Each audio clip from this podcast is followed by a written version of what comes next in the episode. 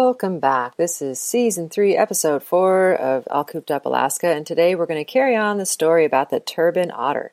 Now, the turbine otter is the widely used aircraft in the Alaska Range, and before the turbine otter, there were several smaller aircraft used, such as the Super Cub and the 185 and the Beaver. One of our longtime pilots in the area, Paul Roderick, has been flying in the range since 1991 and is an excellent resource of talking about this progression of aircraft. Here's Paul. Alaska Range is a hard place to access. I mean, you've got, you know, big glacial rivers, basically three of them that come together in Talkeetna, and you got big swamplands, and then you've got, you know, lower rocky glacier moraine, some of the hardest country to travel in in the world. And you got front range peaks that start, you know, basically 5,000 feet high and work their way up to, of course, 20,000 Denali and just an expedition in itself just to get into the big mountains. So the airplane was kind of looked after for and sought after to access, you know, basically, you know, for expedition support into the range. The summer of 2021 marks the 25th anniversary when Paul Roderick became the owner of Talkeetna Air Taxi. He knows the progression and the history of the ski plane pilot pioneers of the Alaska Range. He explains. In the late 40s and by the mid 50s, you know, Don Sheldon and Cliff Hudson started operating the Super Cub, which was small, light. If you got it stuck, it was a manageable airplane to push it out of, you know, deep snow or unconsolidated snow or just varying snow conditions. And, and then there was a leap made to the Cessna 180 and, and hence the 185 with a little more power. And, and that seemed to have plateaued for a lot of years. So basically, if you think 60s, 70s, 80s, and even right up to about the mid 90s, it was just 185 only. Everybody thought, well, if you basically if you bring a bigger plane up there and you get them stuck, it's you know it's going to be difficult to extract a plane, especially if it's just a pilot and maybe a climber, two or three. Among the many pilots who have flown in the Alaska Range over the years is Dave Hicks, and now Dave has also started his own business, N2 Alaska, and he knows what it's like to deal with the adverse conditions in the Alaska Range. Here's a little story of when he got stuck.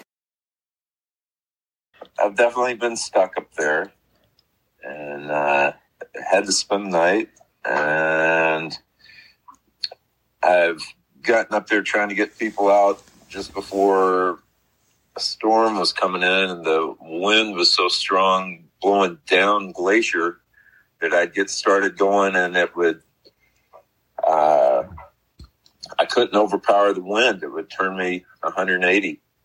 So those were a couple a couple of memorable memorable days. As a single pilot business owner and operator, Dave has stuck with the 185. One of the things that he likes about the 185 is one person with the climber may be able to get it unstuck. It's got a lot of power, and I have the extended wings and sportsman STOL combination on a 185. So it just performs so well. Well, the 185 is a three seater and the pilot airplane. The Otter has a lot more room for gear and bigger parties, which has been advantageous for some of the bigger operators in Talkeetna, like Air, Talkeetna Air Taxi. But we also, you know, fly rafters up onto the Talkeetna River, and so we pretty much moved to just using the Otter only for that because you're dealing with rafts and bigger, heavier items. So we end up using that and flying up on the gravel bars or gravel strips in the upper Talkeetna River. And so that's been kind of, in a way, it's really eased the operation of just trying to cram, you know, cramming rafts in a 185 and just big oar frames and oars was always a chore. This, you know, you have a big door, you can, you know, fit a sheet of plywood through it and basically you just, you know, it's easier to load up boats. During the midwinter months and early spring, when the tour season has waned, the otters seem to stay busy in flying cabin kits out into remote areas in the bush. They are able to take on big loads of lumber and so forth and are quite functional in the quick process of loading and unloading. Now, another topic of something that's a little bit unusual about what you would think of as cargo in an airplane is Icelandic horses. This is something maybe three years ago. There was a farm out in a big river area on the other side of the Alaska range had a special request. They had two stallions that they had trained up and they needed to be transported. Well, they contacted Talkeetna Air.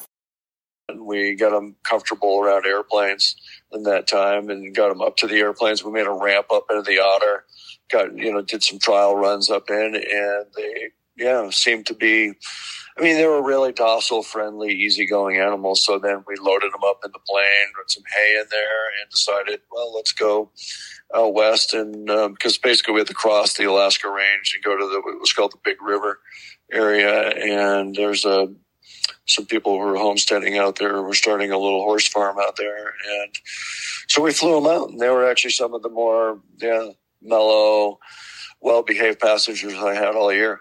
And um, so they just grazed and would occasionally look out the window and graze on a little more hay. Basically, we're, yeah, really comfortable passengers. Now, Icelandic horses are small horses. They might even be considered pony size. But they still, for them to think about loading horses in an airplane, took a lot of prep ahead of time in the training of these horses and being transported.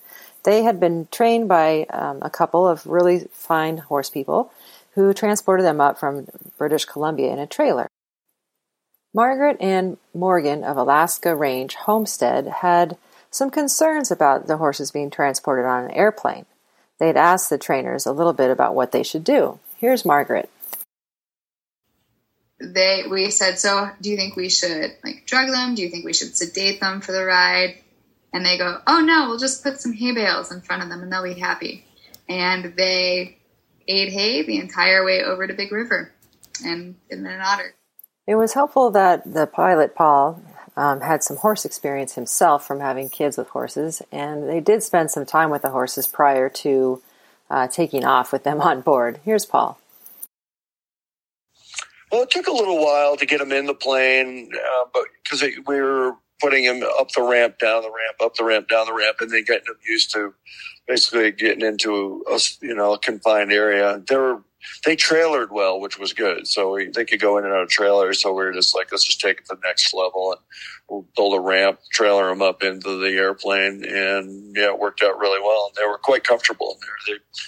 They they barely moved the whole flight. Just just basically ate hay. Now, Margaret explains a little bit more detail of the amount of time the horse trainers spent with these Icelandic ponies that were stallions, um, of how they were trained to be well behaved. Here's her words. And they traveled over here to Alaska with these folks, Tammy and Roy, with um, on the road again transport. We kind of struggled to find a way out here with them, and Tammy and Roy are incredible horse people. Um, and they really worked really hard with our colts and spent a ton of time training them just maybe a month more than we had anticipated.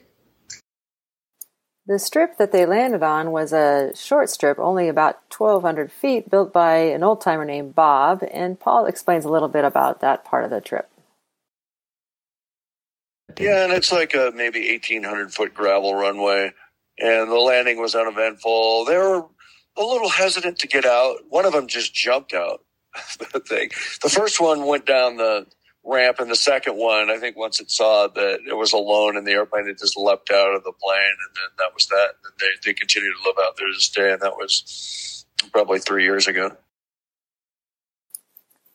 So there you have it, the turbine otter transporting everything from climbers to rafts to cabin kits to livestock every time you're in the otter, you're like, you really realize, I mean, you're in the airplane, maybe the best airplane you can think of.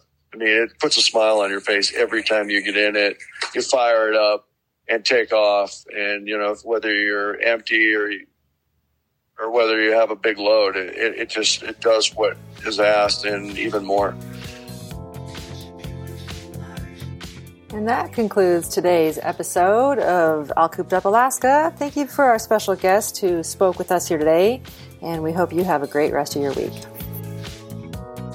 And um, people are moved often. you know, when they take the time and, and take a flight or go look and sit up at the overlook in Talkeetna, the mountains, and, and just get an idea of how huge, you know, Denali is and how amazing the Alaska Range is.